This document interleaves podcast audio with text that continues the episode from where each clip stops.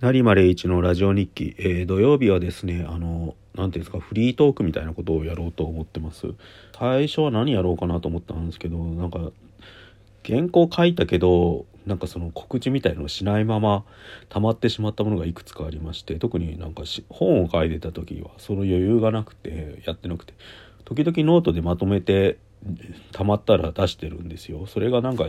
久しぶりに見たらめちゃくちゃ溜まってたんでなんか、こういう原稿書きましたよってのを本数が溜まってる時はやろうと思います。で逆にない時はなんかフリーで新しいテーマって感じで。でまあどういう原稿を書いたかっていうのをざっくり言いますとなんか基本的にはリアルサウンド映画部とリアルサウンドブックで書いてるんですけど映画部ではなんか 1K のカラスっていう月9のドラマの放送前になんかフジテレビ的なアプローチがどういうものかみたいなことを書いたのともう一個はなんか、えーと、今のテレビドラマ脚本家が高齢化してるって話ですね。若手がいないっていう題材タイトルショッキングなタイトルがついててなんかベテランは強いんだけど新鋭はどうなってるかみたいな話を書いてます。でもう一個はえっと、新エヴァンゲリオンのなんか速報的な感想。でも僕はあんま内容については触れてなくてなんかすでに公開されてた冒頭十何分かの映像。あれについて説明しつつなんかエヴァってどういう作品だったかみたいなことが触れてます。であとはちょっと遡っていくと大河ドラマの「どうする家康」のコメント。であとは2021年冬の注目作。だから放送前ですねのにベスト5上げたやつの記事を上げてます。もう今読んでもどうなんだって感じなんですけど、うん、であとリアルサウンドブックでも書いてましてこっちはなんか毎週定期的に書いてるんですよ。でざっくり言うと一番新しいのが「チェーンソーマン」っていう漫画の最終巻のレビュー。でその次が「アンデッド・アンラック」6巻その次が、えーと、怪獣8号の2巻。で「呪術廻戦」の最新巻15巻ですね。であとは「ワンピースの増編。81巻から2巻まで。で次が「ヤングジャンプ」の「クーロン・ジェネリック・ロマンス」えーと、最新巻まで。で「僕とロボコ」12巻夜桜さんちの大作戦。うん、これも何巻だ。最新巻かな多分、まあ、この辺ざっと書いてるんですけどなんかノートとうまくリンク貼れたら貼りますんでそれと参照してください。あとはビジネスジャーナルで俺の家の話と天国と地獄について書いた記事。であと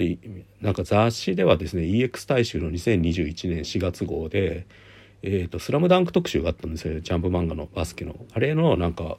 冨樫義博の幽遊白書と井上雄彦の「スラムダンクがどういうふうに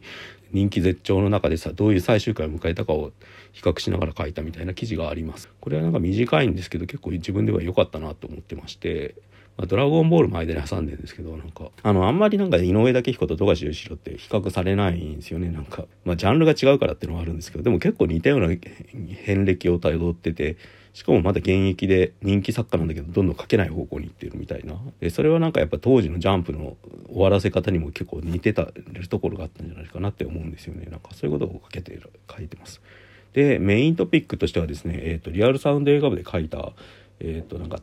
アニメの残虐描写なぜ食べるに？っていう記事。えーと「進撃の巨人」とか「鬼滅の刃」とか「約束のネバーランド」を題材に書いてくださいって言われてまあなんか最近のなんかそのジャンプとか進撃とかのなんかそのアニメとか漫画になる少年漫画の超大作のだかディストピアアクションものっつったらいいのかな？そういうのって基本的に敵が超強くていっぱいいてで大体人間食うんですよ、まあ、具体的に言うとゾンビとか吸血鬼とか。で「進撃の巨人」って巨人みたいな、なんかその食べるって描写って何なんだみたいな話を原稿に書きました。でなんか多分食べるっていろんなメタファーがあって基本的にはなんかその侵食されてくって感じ。なんか自分が他のものに取り体内に取り込まれてそいつと同一化しちゃう恐怖。だゾンビ映画とかだったら噛まれたらゾンビになるとか吸血系ものだったら吸血鬼になっちゃうだからな他にはなんか「アイアマヒーロー」とかのことも書いたんですけど「進撃」がなんか盛り連載始まった2009年とかで盛り上がったのが多分10年とかからなんですけどだから海外でいうと「ウォーキング・デッド」とか流行りだした頃ですよね。だから全世界的にはゾンビものって流行っててなんかあのだから今だと感染症のメタファーみたいにちょっと思われちゃうんですけどなんかメタファーって言ったらあれですけど暗喩っていうんですか？なんか、うん、それを重ね合わせてる。だからコロナ禍と重ね合わせてるみたいな鬼滅の刃のなんか終盤なんかはすごくそういうものとしてその敵の鬼が描かれてたと思うんですよね。鬼物寺無惨っていう敵が。で約束のネバーランドだったらももっと根源的な恐怖っていうか母親が鬼と結託して自分子供の自分をなんか食用児として出荷しようとしてるんじゃないかっていう恐ろしいまあそのなんか子供の頃誰もが考えたことあるようなことですよね。押し入れの中に鬼がいるんじゃないかみたいな話っていうか。あれをなんかすごい偶話的なファンタジーとして描いたのが役ネバだったっていうことをまあ触りとして書いてるんですけどじゃあそれがどっから来てるのかみたいな話を書いたんですよね。ででなんか戦後の漫画とかってだからアトムとかから手塚治虫のなんか「鉄腕アトム」とかから始まって石森章太郎行って長井豪行ってみたいな系譜があるんですよだから石森章太郎だったら「サイボーグ009」とか「仮面ライダー」で長井豪だったら「デビルマン」に行くっていうそれってどういう系譜かっていうとなんか悪から生まれたものが善になり得るのかみたいなものですよね。でそれはそのままなんかそのアメリカに侵略された日本アメリカナイズされちゃって日本的なものがなくなっちゃった現代の日本がにおいて私たちはどう生きるかみたいななんかアメリカ文化をどう自分たちのアイデンティティとして最初取り込むかみたいな、まあ、それは憲法9条とかにも関わってるっていうか戦後民主主義の問題。だからウルトラマンなんかにもそういうのが反映されててなんか悪から生まれたものは善になり得るかみたいなテーマがあってそれがなんかデビルマンになるとものすごい露骨な形になるんですよねデーモン族と人間の戦いっていうだから悪魔になんかそ悪魔そのデデビルマンに出てくるデーモンっていうのはその敵を取り込んで自分のの能力にしちゃうやつなんですけど主人公の不動明って悪魔と合体したことによって逆に悪魔の力を自分に取り込むんですよね。それでヒーローになるんだけど結果的にお前は人間なのか悪魔なのかって言われて両方から敵視されちゃう存在になってってしまうというだからその教会にいる人間が悩むってモチーフもすごくあってなんか、うん、そういうのがデビルマンから派生したものがいっぱいあるんですよ。まあ、だから新世紀エヴァンゲリオンなんかもそうだしで間に多分諸星大事の生物都市とかもあってそれ同質化されちゃうもの敵の体内に取り込まれちゃう恐怖自分が自分じゃなくなっちゃう恐怖みたいのを描いたのが食べる描写に現れてるとまあ進撃なんかもそうですよね。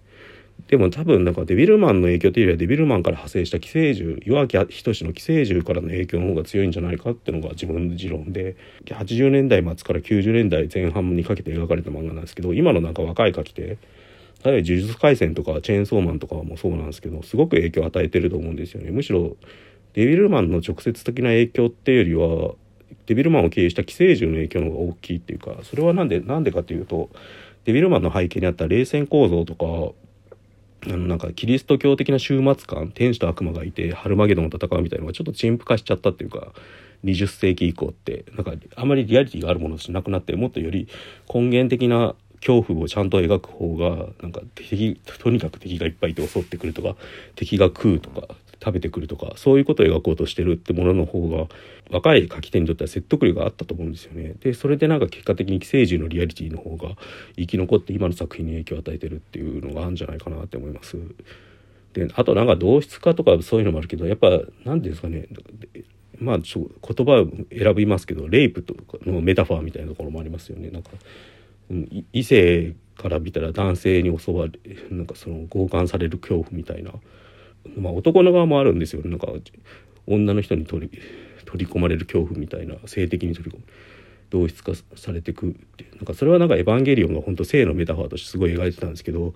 なんか最近の漫画で言うとやっぱ「ビースターズ」が圧倒的にそれを描いてると思うんですよ。板垣パルさんの漫画。えーと、最近だからあのアニメでやシーズン2までやってたんですよ。それをなんか後追いで見て漫画は全部は読めてないんですけどやっぱり読んでてすごく面白かったんですよね。物語はなんかそのだから動物の世界なんですよ。人間がいない。肉食動物と草食動物が共存してる世界なんですけどなんか肉食動物は肉食が禁じられてることによってなんか鬱屈を抱えてるんですよね。なんかそれが犯罪になってるから。結果的になんか知的な草食動物の方が反映してるんだけどその肉食動物はその欲望に苛まれながら相手好きな相手を食べなんかそれが恋愛感情みたいなのと結びついてるのが厄介なんですけどなんか草食動物をなんか、ね、食べたい動物の肉を食べたいんだけどそれは禁じられてるから悩んでるみたいなのと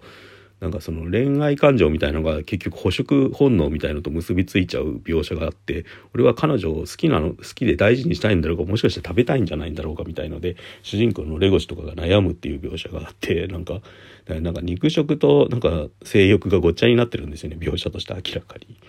それがなんかすごく面白くてどうすると同時になんか可逆性みたいなものをなんか自分はもしかしたら人を傷つける存在になっちゃうんじゃないかっていう不安。これはなんか呪術対呪術廻戦の両面宿などの描写とかにも現れてるんですよ。なんか巨大な力を持った主人公がもしかしたらいつか人を傷つけてしまうかもしれないし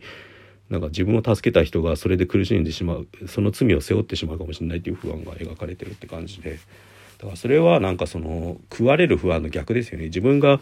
なんか自分の欲望が発動した時に相手を食べてしまうんじゃないかなんか犯してしまうんじゃないかっていう欲望の対象としてしまうんじゃないかっていう不安がだからビースターズは逆側から描かれててなんかそれはなんか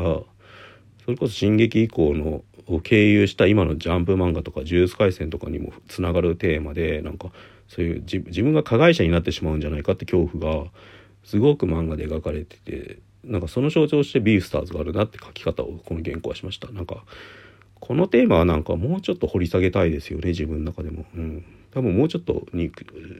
食ってものの先にあるなんか欲望の問題？あと欲望を発動した時に自分が相手に対して加害者になってしまうんじゃないかって問題をどう克服するかっていうのが多分今後の少年漫画のテーマになってくるんじゃないかって思ってます。まあ以上でそんな感じです。また来週更新します。お楽しみに。ラリマレ1でした。